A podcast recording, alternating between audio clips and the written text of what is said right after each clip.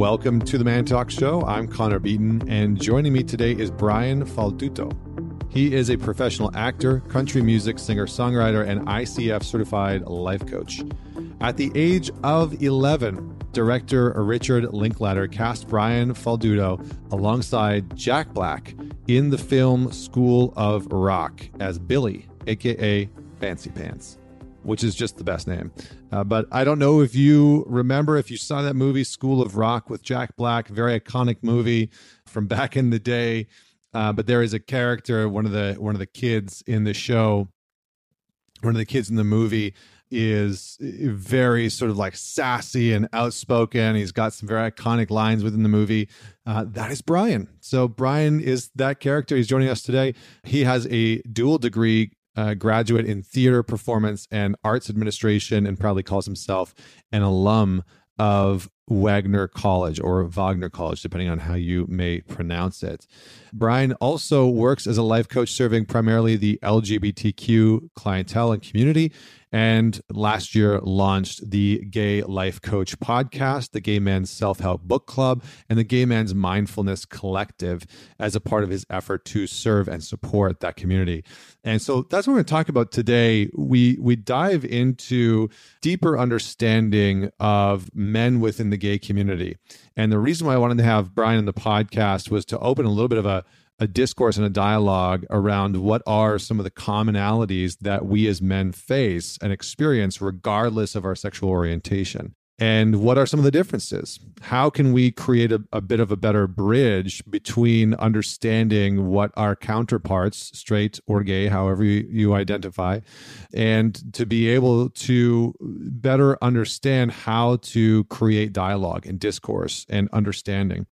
And so Brian and I get into some of the some of the shadow of the queer community and what gay men experience, and um, we talk about some of the fears that straight men uh, we often have, and and what often gets in the way from being able to develop a deeper level of understanding and connection and acceptance for one another and to really end some of the the wounding and the separation that can sometimes happen within these conversations in these communities. So it's a very real, honest, open conversation about gay men and straight men in the queer community. And um, it's not one that I've necessarily dug into a lot, but we had some fun with it.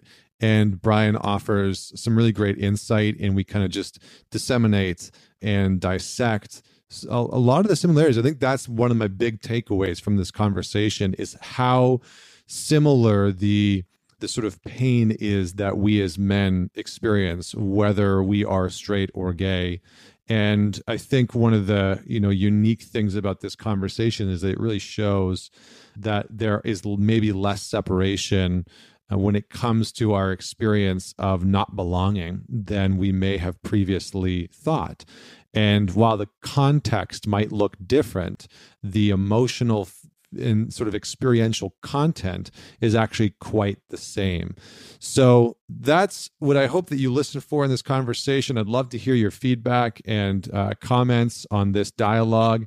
Don't forget to share this episode with somebody that you know will enjoy this conversation.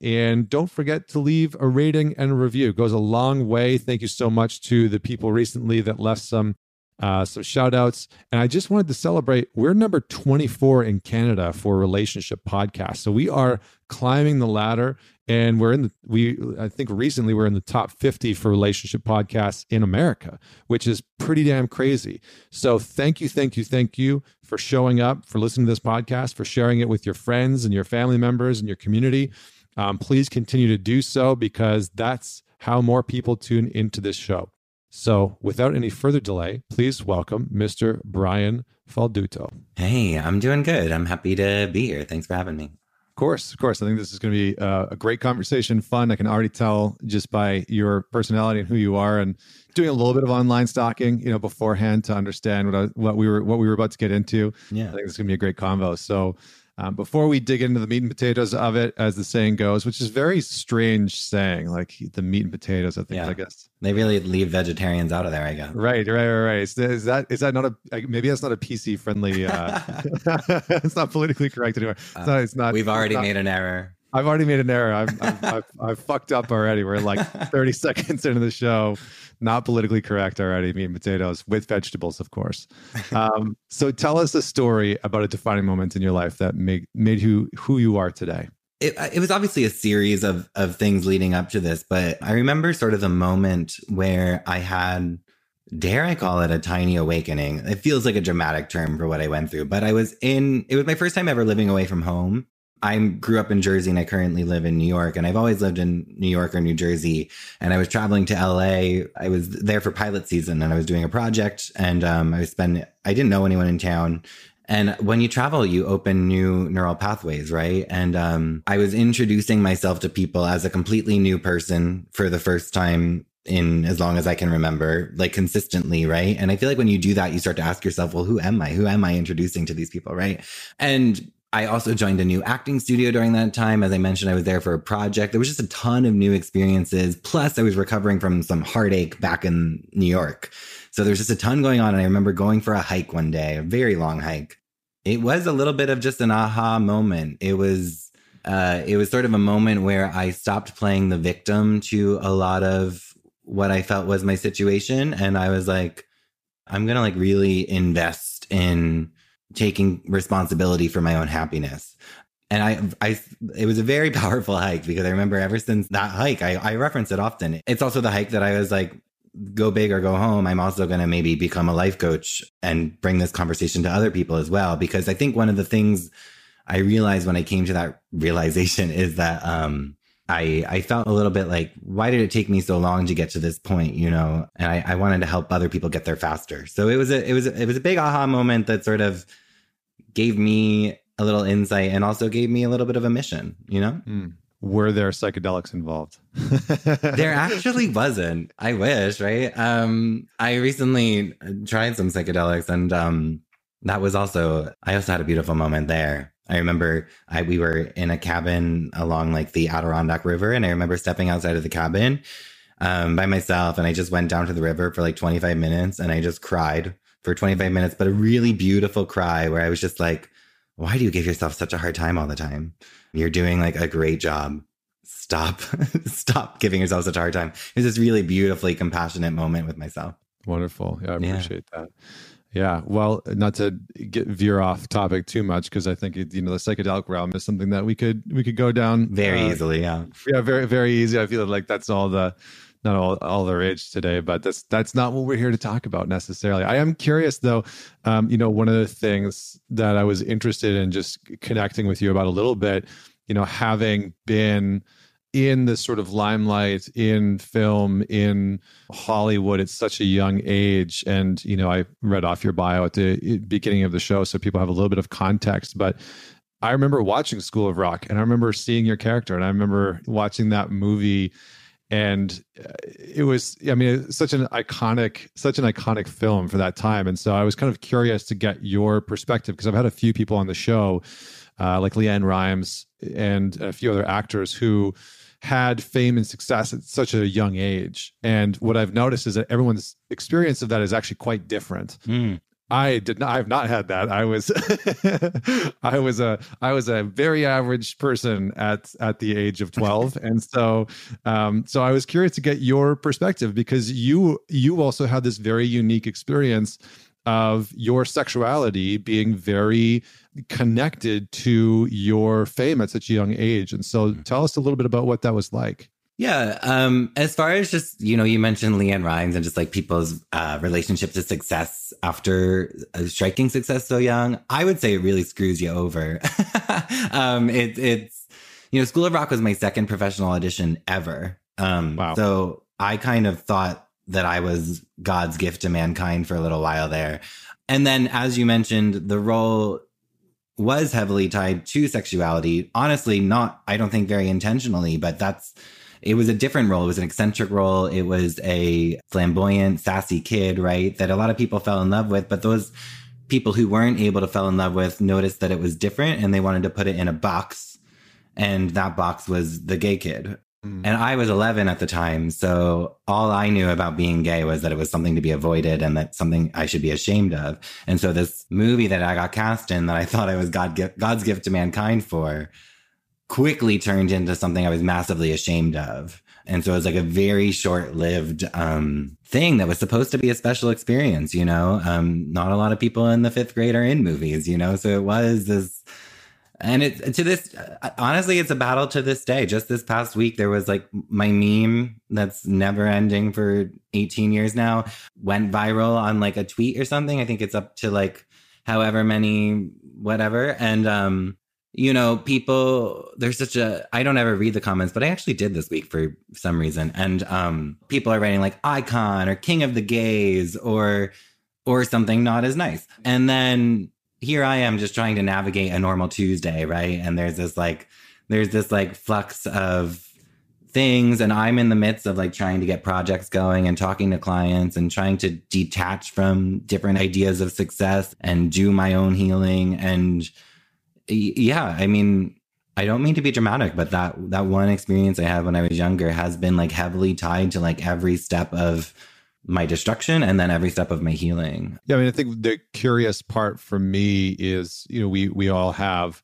we all form a, a deep quality, a deep sense of our identity a, at a young age, and whether we have trauma or we have these wonderful experiences that then sort of coalesce and and coagulate and and and bring together what our identity is and become such a, a front and staple part of our identity to then move beyond that and and start to evolve into a different person who has different interests can be quite challenging. And it's it's why people struggle to you know get past abuses or to get past those types of confrontations that they've had in their youth so I've I'm kind of curious just to go a little bit further into that. Like, what was a little bit of your journey in what's the word that I would use there? Like, unbecoming who people knew you as. Mm.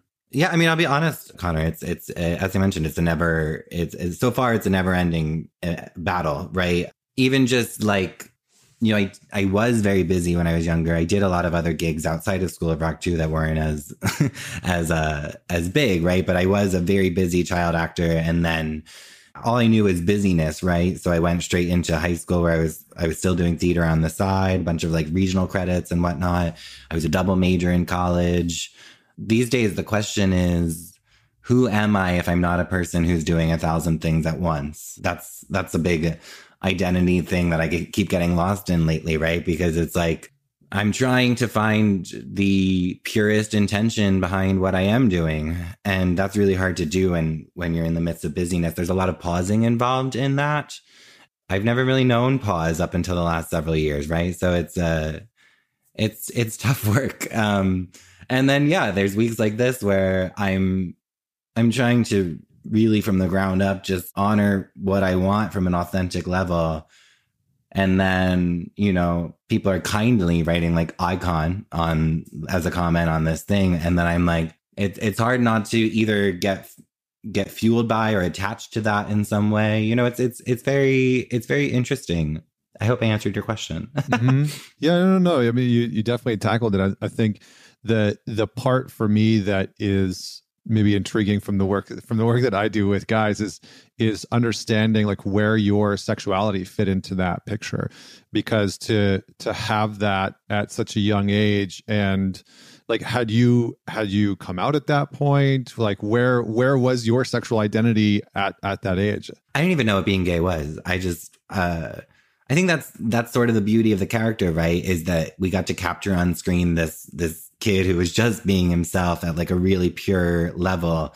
And then as soon as the film came out, it's sort of like a curtain was drawn on my life. You know, there there's documentation of me at my most authentic. And then I spent the rest of my life trying not to stand out, you know, because I kind of learned from standing out that you can get really made fun of for it. And then now I'm I'm trying to undo all of the hiding or the separating from myself, right? So it's um and trying to get back to a sense of self.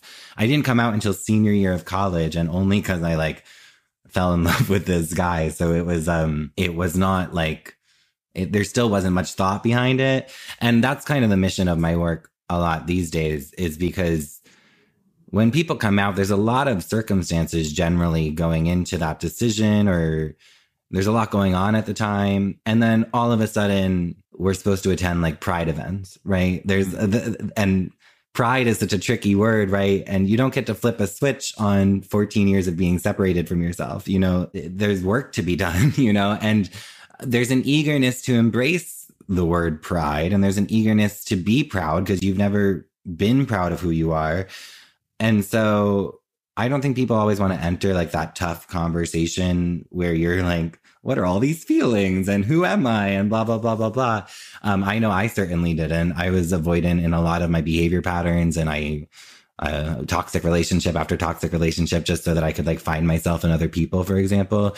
And so because I'm so aware of how far we can get from that type of work, my goal is to kind of make that conversation more accessible to gay guys in like a really friendly format. You know, I'm young. I I ask these questions. I think because of like the intensity of my journey, I started to ask these questions like in my mid 20s. I know a lot of gay guys who don't ask themselves these questions until they're in their like 40s, you know? And so I'm trying to just use my platform a little bit to to see what I can do to get the conversation moving, you know? Mm-hmm, mm-hmm. No, it's good. I think that gives some some good context and you know i appreciate you sharing the journey because i think in many ways there's like there's a very clear demarcation line there, you know, of, yeah. of being able to own that part. But then I think one of the things that you pointed to that's very important is that like there's a lot of work to be done. And like, how did you say it's like I spent 14 years separated from myself, essentially? Yeah, I spent 14 years separated from myself. And I think that's a beautiful articulation of what I think that's so relatable, right? Regardless of sexuality, I think many people spend years, sometimes decades, separated from themselves. And, you know, whether it's hiding the, the truth of their sexuality or, you know, affairs that are taking place or, um, separated from the truth of what they want to be doing in the world, right? A sense of purpose and meaning. I mean, it's just that's such a human experience across the board. And I love the way that you articulated it. So, all right, well, let's let's talk a little bit. I think one of the things that I really was I had some curiosity about was getting your perspective on maybe some of the the differences and distinctions between how straight men, gay men experience mental health, because there's a lot of there's a lot of narratives that straight men have to overcome in order to enter into any type mm-hmm. of self-help personal development therapeutic space and uh, I'm curious what those obstacles are that you see that, that gay men face. Are they similar? Are they different? Where does it deviate? And how do we start to bridge the the conversation and the gap between one another to be able to support one another? So I know I asked maybe three or four questions in there, but we'll start with the first one about the differences between uh, between the two that you've seen. Yeah, well, I mean, you can let me know because you know I I'm not on the hetero side of things. I, I do work with hetero clients from time to time, but it's um I'm primarily just a, a huge witness to the the queer experience and I would agree that men in general have a hard time maybe sitting and feeling or in tough conversation. And I like gay guys are guys, you know, so it's like um there's that element. And then I think on top of it, a lot of folks within the queer community, from my viewpoint, uh, blame gay culture a lot for like the work seems pointless because there's a lot of stigma about gay culture, body image. Everyone's got to have the perfect body, right? Um, because of our relationship with shame growing up, we come out of the closet and there's this desperate need to prove ourselves in our careers and our finances. There's this, I guess this this could be a sweeping statement amongst men in general, but it's like how many relationships can you rack up, or how many um guys can you have have sex with and i think what happens is we just we swing the pendulum and it's a separation from yourself but in a different direction. It's like what it, for me it was very like what is now that i'm gay what does that mean? What is a gay guy supposed to do? It was almost like because i don't have any sense of self it's like now that i'm out what am i meant to do as a gay man? And that i think the ultimate feat would be like finding someone who loves me right? And like settling down with a partner. And I think because of all the pressure I put on that, that's why I was like constantly searching for myself and other people, right? But the tricky thing is that validation outside of yourself never ends up being enough, right? So it's um yeah, I a little bit of like a snowball effect with my answer, but I feel like um I feel like that's sort of what I would say is the the one of the issues is that gay guys are like, what's the point? Even if we do all this work on ourselves, no one's gonna no one's going to stop and pause and pay attention or notice me because there is so much toxicity within gay culture, right? And then I would I would disagree because you know I have at this point I have almost 500 members in my mindfulness collective which is a healing group for gay men.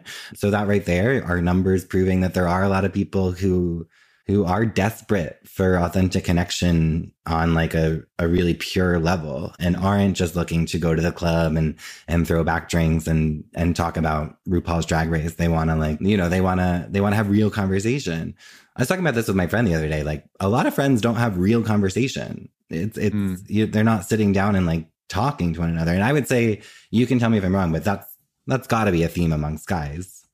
Yeah, I think it's certainly a theme amongst men um, blanket, you know, just sort of in general. I think one of the things that I've certainly noticed within the the the number of gay men that I have that are very close friends in my life is that the and one of the challenges that they're constantly talking about is finding a level of of commitment mm. within their lives and a closeness and an intimacy that most of them are craving but can't really seem to to find and that's not saying that it's not there but i think that the what they generally talk about is like the hookup culture is quite quite yeah. large yeah. and which i totally get because i think it's like you know taking the the limiter off right yeah. it's like you, when you know because women are oftentimes like the not not gatekeepers but they're like the limiter right mm-hmm. and so to to men's sexuality oftentimes to make sure that like we're in check a little bit that we're not just like you know running rampant and i think from you know some of the conversations that I've had with the men in my life who are in, in, in the queer community, that's one of the challenges that they talk about. That I think conceptually on the outside as a straight man, I'm like, well, what's the problem? Like you, you're getting to have as much sex as you fucking want all the time, everywhere you like, everywhere you go, wherever you want, with whoever you want. Like it's just, it's like unlimited.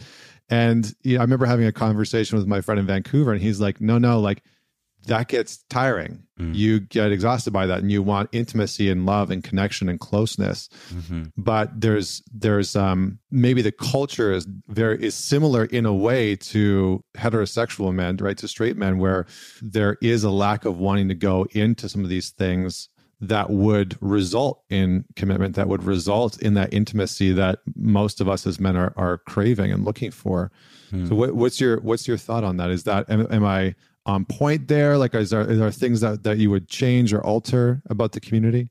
No, I, I, I wouldn't change or alter anything. A lot of a lot of the conversation I have, you know, a lot of gays want to generalize about gay culture and then use that as an excuse to not do hmm. the work to be able to be intimate like with themselves or with other people. And my argument against that is usually just that all these separations from self is a protective tendency. So like everyone is hiding some sort of level of vulnerability where they where they really do want the same thing that you want. They just don't have access to it, you know.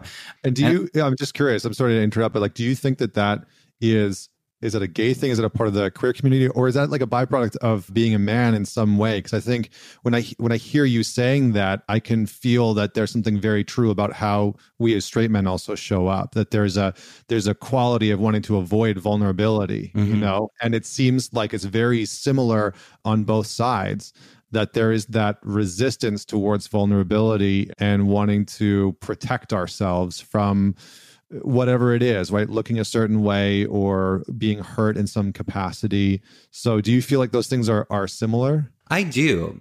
Uh, to be honest, the response that I I do think it's similar. I think you're totally onto something. But I, the response that I have that I hope doesn't get taken the wrong way, but I feel like a lot of the hurt that a lot of gay guys grow up with is the result of their relationship to straight men growing up. Hmm. Tell, yeah. Say more about that. Tell me more about that. What do you mean? I think that there's those are the people we want acceptance from the most, you know, particularly maybe our father figure, right? We, we, we're trying to look to someone who can be a role model for us, but we don't see ourselves in them often, or there isn't a level of vulnerability reflected back to us. And often being gay and closeted growing up is a very isolating experience. So we don't have representation of ourselves elsewhere other than, you know, I think that's why we have often, this is a generalization, but gay guys often have a, a connection to female friends and whatnot.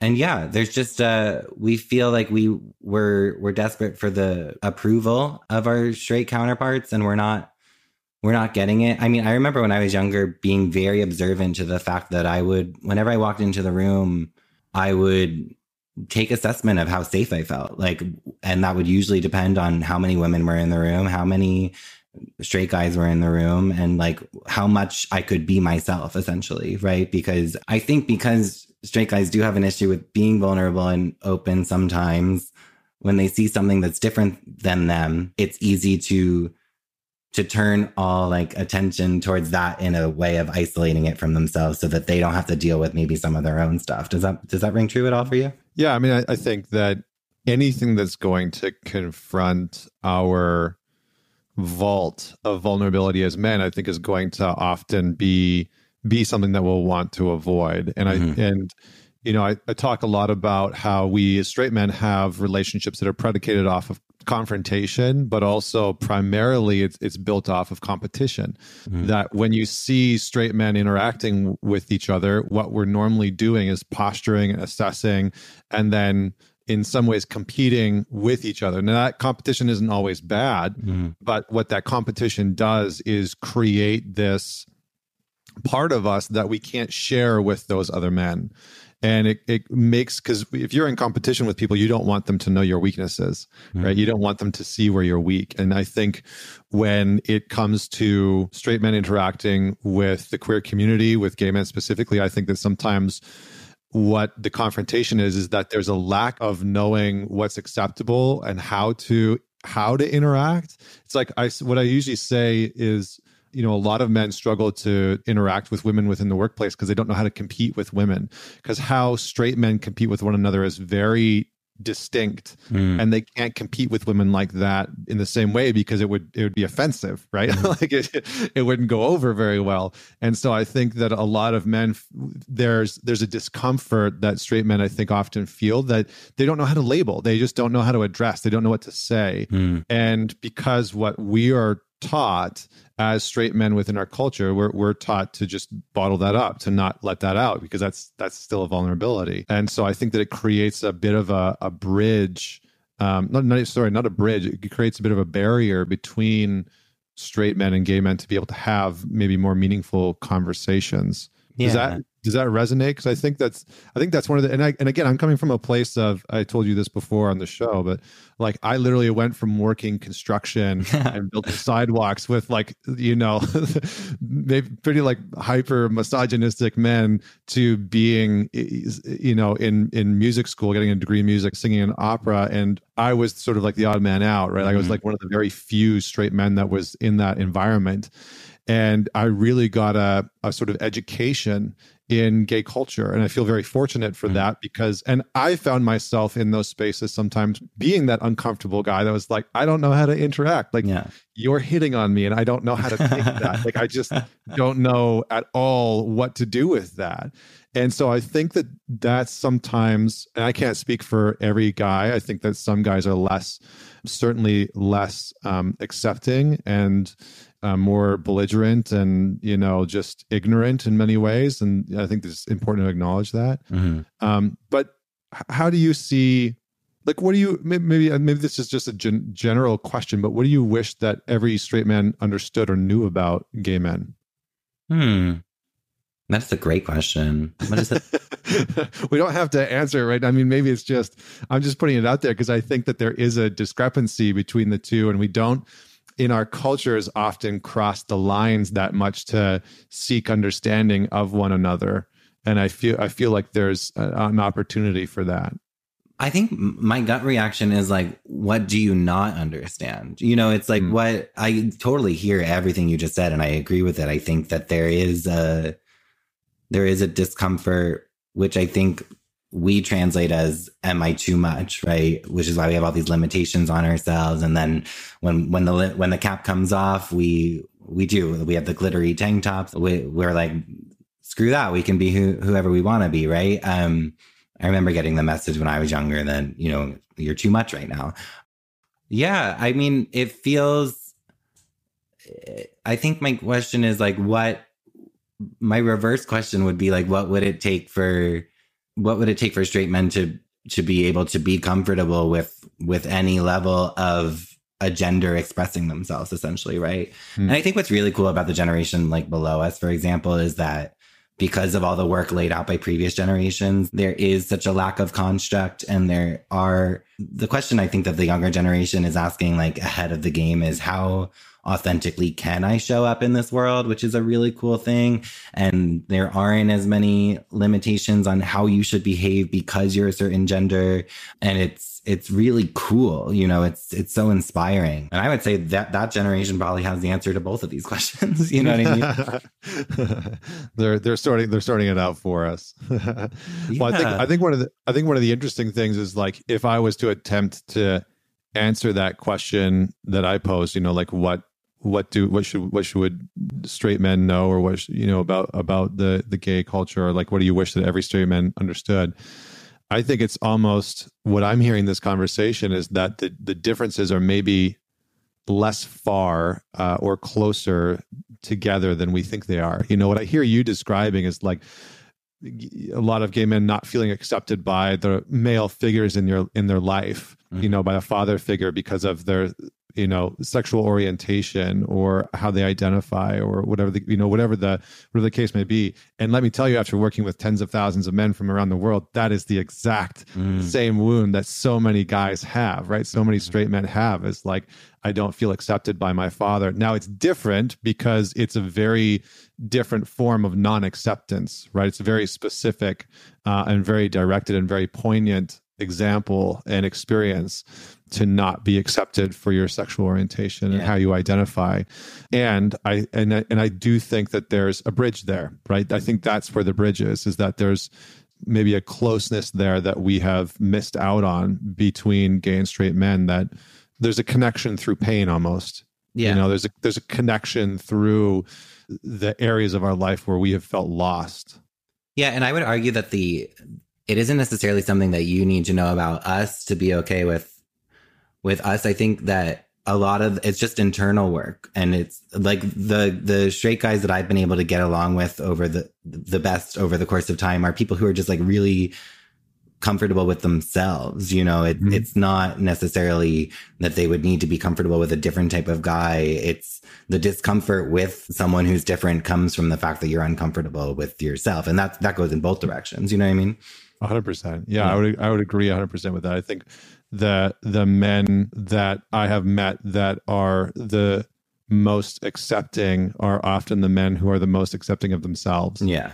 And they're and they're able to hold that space within themselves and they've they've worked on creating a vessel of acceptance within themselves for themselves and then that permeates out into the world. So yeah, good, well said. Which I keep, well, which I think relates back to your very original question, which is like why like within gay culture i think the reason that there's a lot of like just lack of acceptance of each other even within gay culture is because there's a lack of acceptance of self. You know i think it, it all comes back to that relationship with yourself.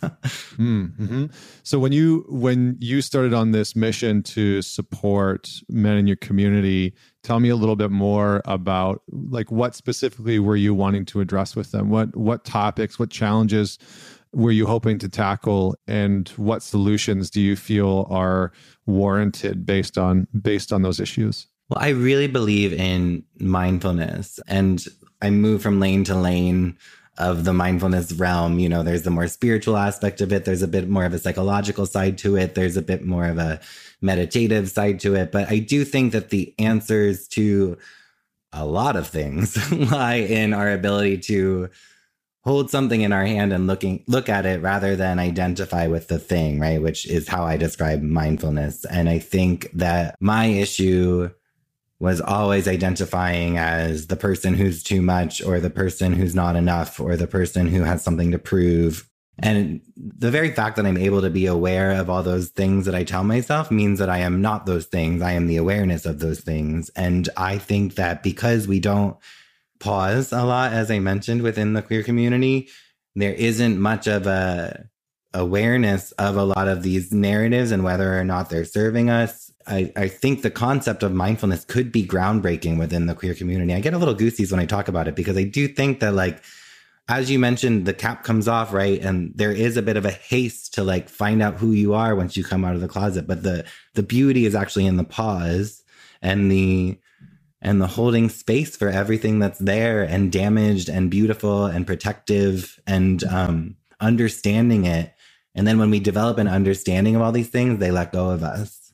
Mm, absolutely. So, so you you're wanting to bring mindfulness into a space where people are maybe requiring a little bit more of a slower pace to be able to reflect, to be able to cultivate a deeper sense of awareness of their own interactions. What what do you think you know, I think one of one of my mentors talks a lot about how one of the primary wounds is the wound of not belonging. Mm. That we as a human species and race are almost amnesic and, and forgetful that we that we inherently belong and we mm-hmm. find all of these reasons and excuses and frameworks and ideologies and religions not just mm-hmm. to put mm-hmm. that out there that that create non-belonging mm-hmm. and so i'm curious for you what are what are some of those um, wounds within the queer community of non-belonging whether that's with the uh, outside communities or even within the internal community Oh, it's just there's it's it's anyone who's curious should by all means read the the Velvet Rage if they're not familiar with it. It's overcoming the pain of growing up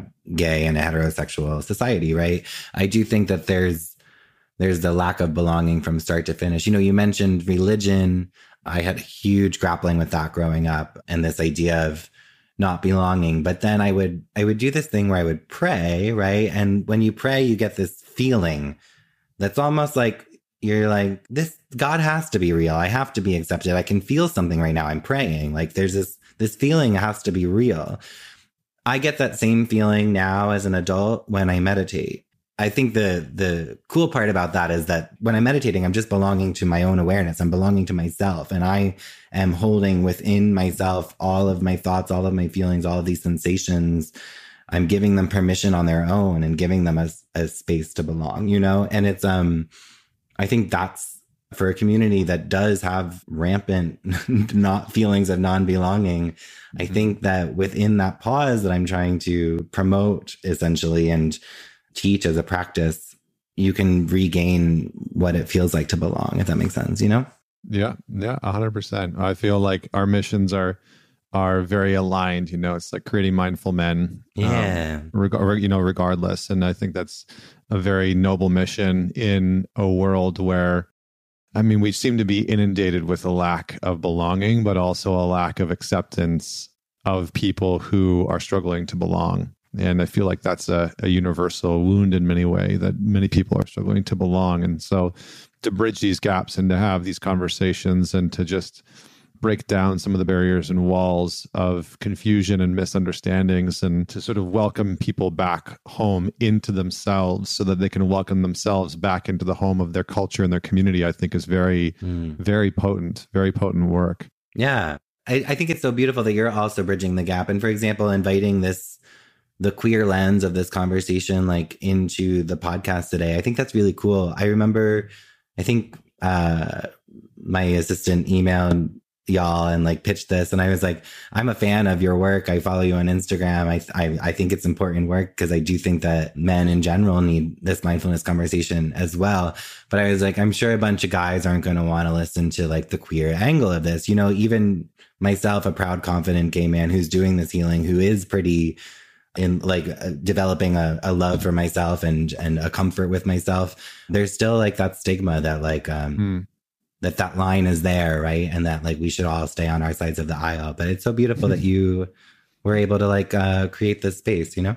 Thanks. Yeah thank you. Well i think i do think that it's i don't know if somebody said it specifically but it's something along the lines of like we fear what we what we think we don't understand. Yeah. And Uh, you know, I think that that's a lot of the fear that is out there in the world is a byproduct of a lack of understanding, a lack of seeing continuity between like my shit's pretty much the same as yours, yeah, you know, yeah. like I'm dealing with the same garbage that you are, you know, I didn't feel loved or accepted by my parents either and like that happens and and while it looks different and the context is different, pain is pain you mm. know and that that pain is there underneath the surface of the context and that when we as human beings can remember that we can be more efficient and effective with one another i mm. think yeah um, i'm like i'm with you i think a lot of this um I think I mentioned right before we hopped on this like mainstream wellness conversation, mm-hmm. this movement that's happening because mindfulness is a little trendy these days. You know, it's like a thing that's that's catching on. A lot of these self-help books, for example, don't mention the queer community. And because of how many years we do feel cast aside, I think a lot of this messaging, if it's not addressing the queer community directly, we feel like it's not for us. And so mm-hmm yeah. And so, like, for example, one of the things I've started to do is I have this book club for gay men where we read self help books that are written in the mainstream realm, but then we talk about like the queer experience with the same information because I agree that it is all the same. It's, it all comes back to that relationship to self, that, that desire for acceptance. It's just, it's just a spin on the conversation essentially.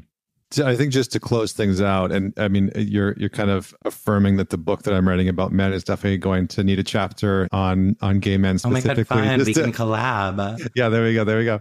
And uh, but I think just to sort of like wrap things up, and and maybe just to to really solidify what we've been talking about, you know, one of the things that I wanted to explore with you was getting a better understanding of what you feel is disowned, you know, with, within men within the queer community because I think you know a lot of the work that I do with men is around the shadow and is around the mm-hmm. parts that we disown, that we avoid, that we hide. And I would love for you to just close out by speaking a little bit about what that looks like within the men within the queer community. Mm. Yeah, I've been doing a lot of uh, voices work as well, and there's um, it's so challenging because um, these messages you tell yourself are all from different voices over the years. I'm trying to think if I can think of like one voice that we disown. I think that there's a lot of them.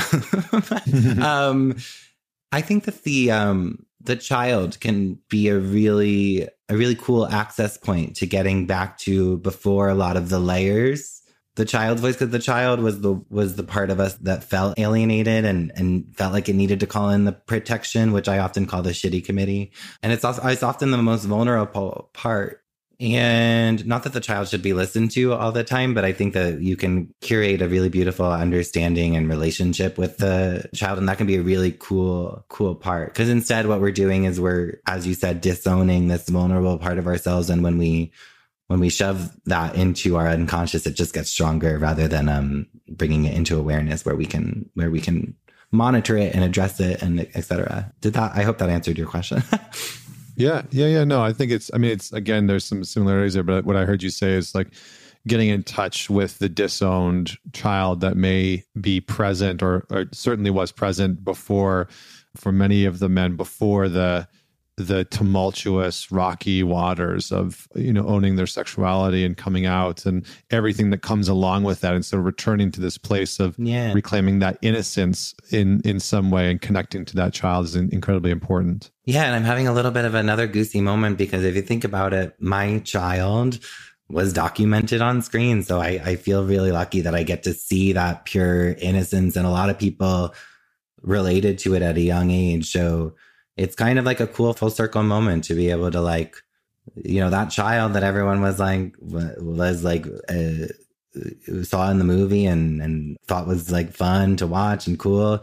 That that's the same guy that was a resilient little bugger and put up all these protective things you know? So it's uh yeah. Yeah i hear you. I have a i have a photo hold on. It's usually on my desk but it's not not right now. I have a photo of me as like a you know four or five year old having a bath in a in a bucket yeah like a with you know the little little band-aid on my knee and it's just this reminder of like you know reconnecting with that child that i need to father that i need to parent constantly. Yeah. Um because it, when he's in the driver's seat it's usually a shit show. Yes absolutely yeah. Yeah. Um wonderful wonderful. Well thanks so much brian for this conversation. This was great and i'm glad we got to dig in. I want to honor your time. We'll have to wrap up here. Yeah. Uh, for the people that are wanting to utilize your resources um, we'll have some of the links in the show notes, but where is the best place for them to go to learn more about your work? Um, they can follow the Gay Life Coach on Instagram, or if they want to connect with me personally, I'm also on there as Brian Falduto. And if you do identify as a gay man, I highly encourage you to come out, uh, check out the Gay Men's Mindfulness Collective on Facebook. It is a rapidly expanding um, place where I'm trying to move forward all the conversation that I just talked about. Awesome. Yeah. Awesome. Wonderful. Well, thanks so much.